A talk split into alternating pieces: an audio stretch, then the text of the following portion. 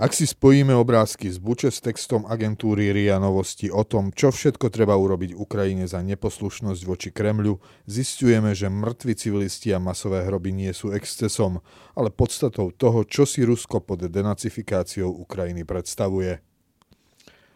Vojna na Ukrajine rozčesla úzke spojenectvo medzi Poľskom a Maďarskom.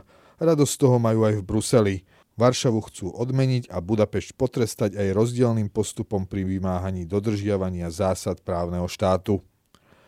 Poľský premiér Morawiecki vyčítal francúzskému prezidentovi Macronovi dlhé telefonáty s Putinom. Ten ho na oplátku obvinil zo zasahovania úzkými kontaktami s Marine Le Penovou. Kampaň pred súbojom o Elisejský palác vrcholí.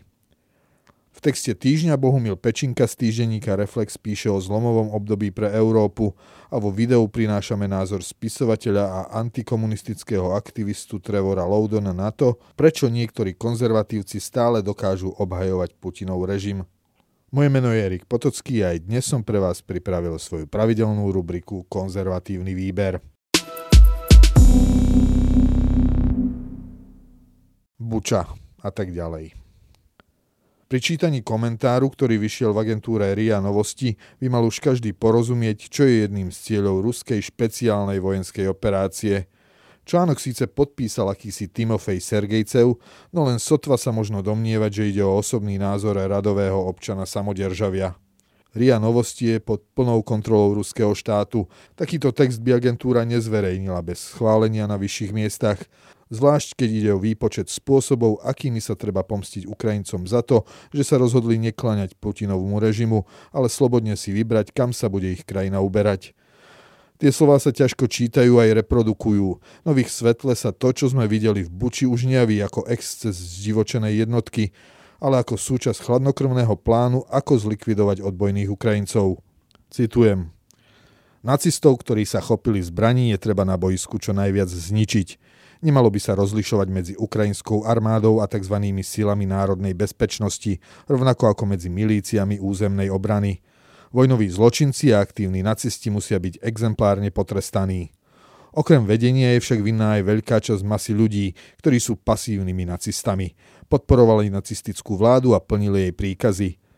Denacifikácia ako cieľ špeciálnej vojenskej operácie je chápaná ako víťazstvo nad kyjevským režimom, oslobodenie území od ozbrojených prívržencov nacistov, likvidácia nezmieriteľných nacistov, zajatie vojnových zločincov a vytvorenie systémových podmienok pre následnú denacifikáciu v čase mieru. Koniec citátu. Denacifikáciou v čase mieru agentúra myslí zriadenie prevýchovných, pracovných a koncentračných táborov, kde si prevychovávaní majú odpracovať svoje nepriateľstvo voči Rusku. Takáto okupácia a systematické vyhladzovanie odbojných Ukrajincov má trvať najmenej 25 rokov, teda do času, kým sa narodí, vyrastie a dospeje jedna generácia. Sergejcevov manifest je zároveň odpoveďou pre tých, ktorí sa mylne domnievajú, že ak by Ukrajinci nebojovali a vzdali sa, ušetrilo by to stovky životov. Ruským cieľom je totiž likvidácia Ukrajiny a Ukrajincov. Už od začiatku vojny sme počúvali od centrálnych ukrajinských orgánov, od ukrajinského generálneho štábu aj od predstaviteľov miestnych samospráv informácie o tom, ako okupanti systematicky likvidujú obytné štvrte, útočia na školy, nemocnice, protiletecké kryty a prakticky všetky priestory, kde sa predpokladá výskyt civilistov. Aj o tom, že okupačné sily odvádzajú stovky obyčajných ľudí nevedno kam, do koncentračných táborov či na masové popravy.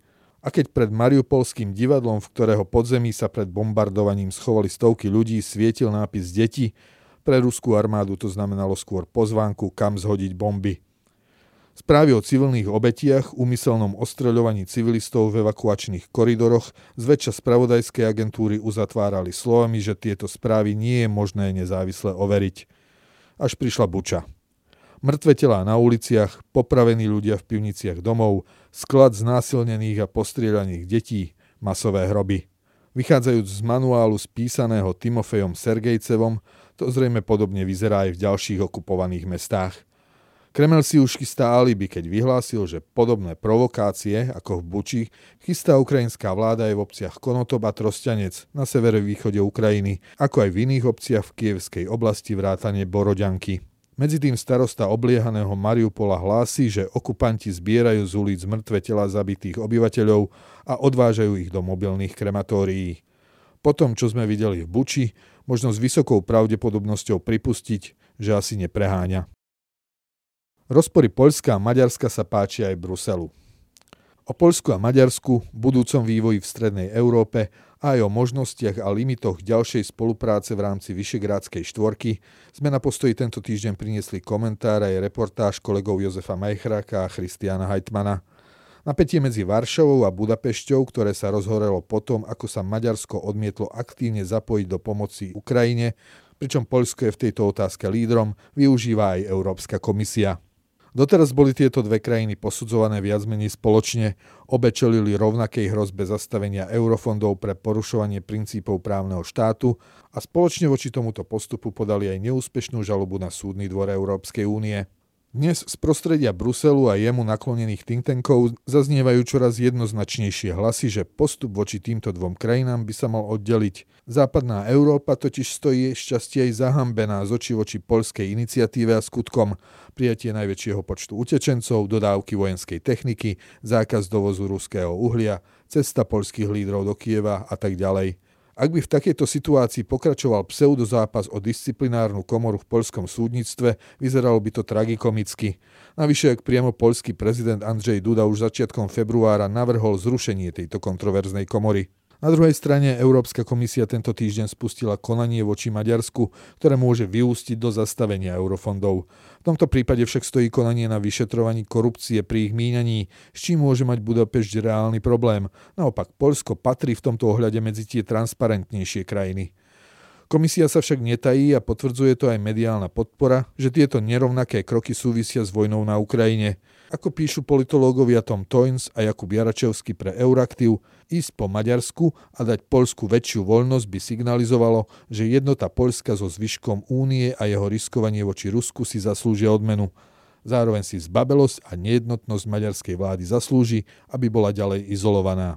Ďalším netajným cieľom je zmena politickej reprezentácie v Poľsku.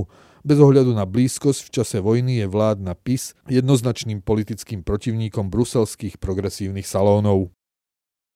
Macron mierí na Moravieckého, ale strieľa do Le Penovej. Francúzsky prezident Emmanuel Macron vo vrcholiacej kampani pred prezidentskými voľbami ostro reagoval na poľského premiéra Mateusza Moravieckého. Ten mu totiž vyčítal jeho dlhé telefonáty s Putinom nemenej tvrdo. Citujem: "Pán prezident, koľkokrát ste telefonovali s Putinom? A čo ste dosiahli? So zločincami nevyjednávame. Zločinci musia byť porazení. Vyjednávali by ste aj s Hitlerom, Stalinom, Polpotom?" Koniec citátu. Francúzsky prezident obhajoval svoje telefonáty tým, že sa už dávno pred vojnou snažil nájsť diplomatické riešenie sporu a diplomacia je jediným východiskom aj z prebiehajúcej vojny. Útok však Morawieckému opetoval, citujem: "Tieto vety sú absolútne neopodstatnené, ale nie sú prekvapujúce. Pán Moraviecky pochádza z krajne pravicovej strany a mieša sa do francúzskej volebnej kampane opakovanými stretnutiami s Marine Le Penovou." Koniec citátu. Je síce faktom, že Moraviecky sa s Le Penovou stretol naposledy koncom januára na konferencii konzervatívnych strán v Madride, lenže sa príliš nezhodli. Poľský premiér sa snažil do záverečného dokumentu presadiť zmienku o ruskej bezpečnostnej hrozbe, ale pod takéto znenie sa odmietla podpísať práve Marine Le Penová. Spoluprácu s ňou už niekoľko rokov odmieta aj šéf práva spravodlivosti Jaroslav Kačinský, práve pre jej blízky vzťah k Moskve. A to je pravé vysvetlenie Macronovho útoku na Moravieckého. Nesmeruje na poľského premiéra, ale na jeho konkurentku v boji o Elisejský palác. Hoci ešte neprebehlo prvé kolo prezidentských volieb, ktoré sa koná tento víkend, Macron už kampaňuje pre kolo druhé, kam sa má podľa prieskumov dostať práve on a Le Penová. A preferenčné rozdiely v modeloch druhého kola sú v niektorých prieskumoch na úrovni štatistickej chyby, hoci Macron zatiaľ tesne vedie. Text týždňa: Európa v bode zlomu. V posledných 4 rokoch dostal náš svet 3 rany. Okolo roku 2018 začali obchodné vojny medzi USA, Čínou a Európou. Globálny svet, v ktorom je prosperita poháňaná voľnou výmenou tovaru, začal byť spochybňovaný. Od roku 2020 séria lockdownov a protipandemických reštrikcií zošnurovali svetový obchod ešte viac. Výpadky výroby a dodávok začali citeľne tlačiť na rast cien. No a tretí úder prišiel 24. februára 2022. Rusko napadlo Ukrajinu, zbraňou sa stali aj energetické suroviny, čo ešte viac načechralo postcovidovú infláciu, píše Bohumil Pečinka z týždenníka Reflex. Je ešte možné vrátiť Európu do starých koľají? V mnohých oblastiach už asi nie. Prehodnocujú sa 10-ročia platné geopolitické dohody a pravidlá, nový formát dostane aj energetická bezpečnosť. Toto preformátovanie má svojich víťazov aj porazených, ktorí ešte včera stáli na rovnakej strane. Citujem. Je dobré povedať, že v bezpečnostnej a energetickej politike existuje jedna európska krajina, ktorá v posledných 20 rokoch mala vo všetkom pravdu – Poľsko. Vďaka tomu, že budovala plynovod na Nórsko, terminály na skvapalnený plyn a udržala ťažbu uhlia, môže dnes pristúpiť na najostrejšie sankcie voči Rusku. Súčasne chce zadať stavbu jadrovej elektrárne Francúzom, čo ju zbaví väzby na Rusko aj pri jadrovom palive. Poľsko dlhodobo investovalo do obrany 2% HDP a dnes má najlepšie vyzbrojenú armádu v regióne. Poľsko sa za pár mesiacov stalo lídrom našej časti Európy, na rozdiel od Maďarska. Stávka na neutralitu z neho robí hlavného spojenca Ruska v strednej Európe a tak sa s ním bude v budúcnosti aj zaobchádzať. Koniec citátu. Európa sa po bode zlomu zmení. V horizonte rokov populácia určite nezbohatne. Je tu však priestor zbaviť sa administratívnych nezmyslov do všetkého prerasteného štátu. Ak sa vlády nechcú utopiť v sociálnych nepokojoch, budú musieť reagovať na vývoj udalostí omnoho pružnejšie. Video týždňa, ako Kremľ využíva konzervatívcov na šírenie svojej propagandy. Ruská propaganda je s nami už od čias bolševickej revolúcie. Rusi dlho využívali pre účely svojej propagandy tradičné komunistické strany v rôznych krajinách a robia to stále. V posledných rokoch však začali využívať aj niektoré pravicové strany, konzervatívcov, libertariánov a kresťanov. O tom všetkom hovorí spisovateľ a antikomunistický aktivista Trevor Loudon vo videu pre Epoch Times. Ako je možné, že milióny kresťanov na západe, politikov a sociálnych konzervatívcov dnes veria tomu, že Putin, ktorý je zabijakom KGB, je zrazu veriacim človekom a kresťanom? Podľa Loudona preto, že agenti v Moskve si uvedomili, že pre ovládnutie západu potrebujú získať nielen ľavicu, ale aj pravicu a kresťanov a prinajmenšom ich neutralizovať tak, aby Rusko prijali ako rovnocenného partnera na svetovej scéne a nie ako mocnosť zla, ktorou v skutočnosti je. A takisto pokračuje Loudon, počas druhej svetovej vojny si komunisti uvedomili, že môžu zástupcov cirkvi využiť v boji proti Hitlerovi. Od tých čias ruská KGB ovláda ruskú ortodoxnú cirkev. Vedúci predstavitelia tejto cirkvi sú agentmi KGB. Ľudia v Rusku to vedia, no i tak chodia do kostola, pretože stále veria v Boha a stále sú kresťanmi. Toľko konzervatívny výber pre tento týždeň. Odkazy na citované zdroje nájdete v texte zverejnenom na www.postoj.sk. Moje meno je Erik Potocký a ďakujem, že ste ma počúvali.